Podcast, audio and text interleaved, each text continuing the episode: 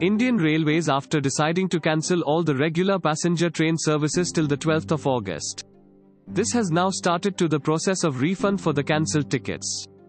In a tweet, Railway Ministry has tweeted that due to advance reservation period which is 120 days.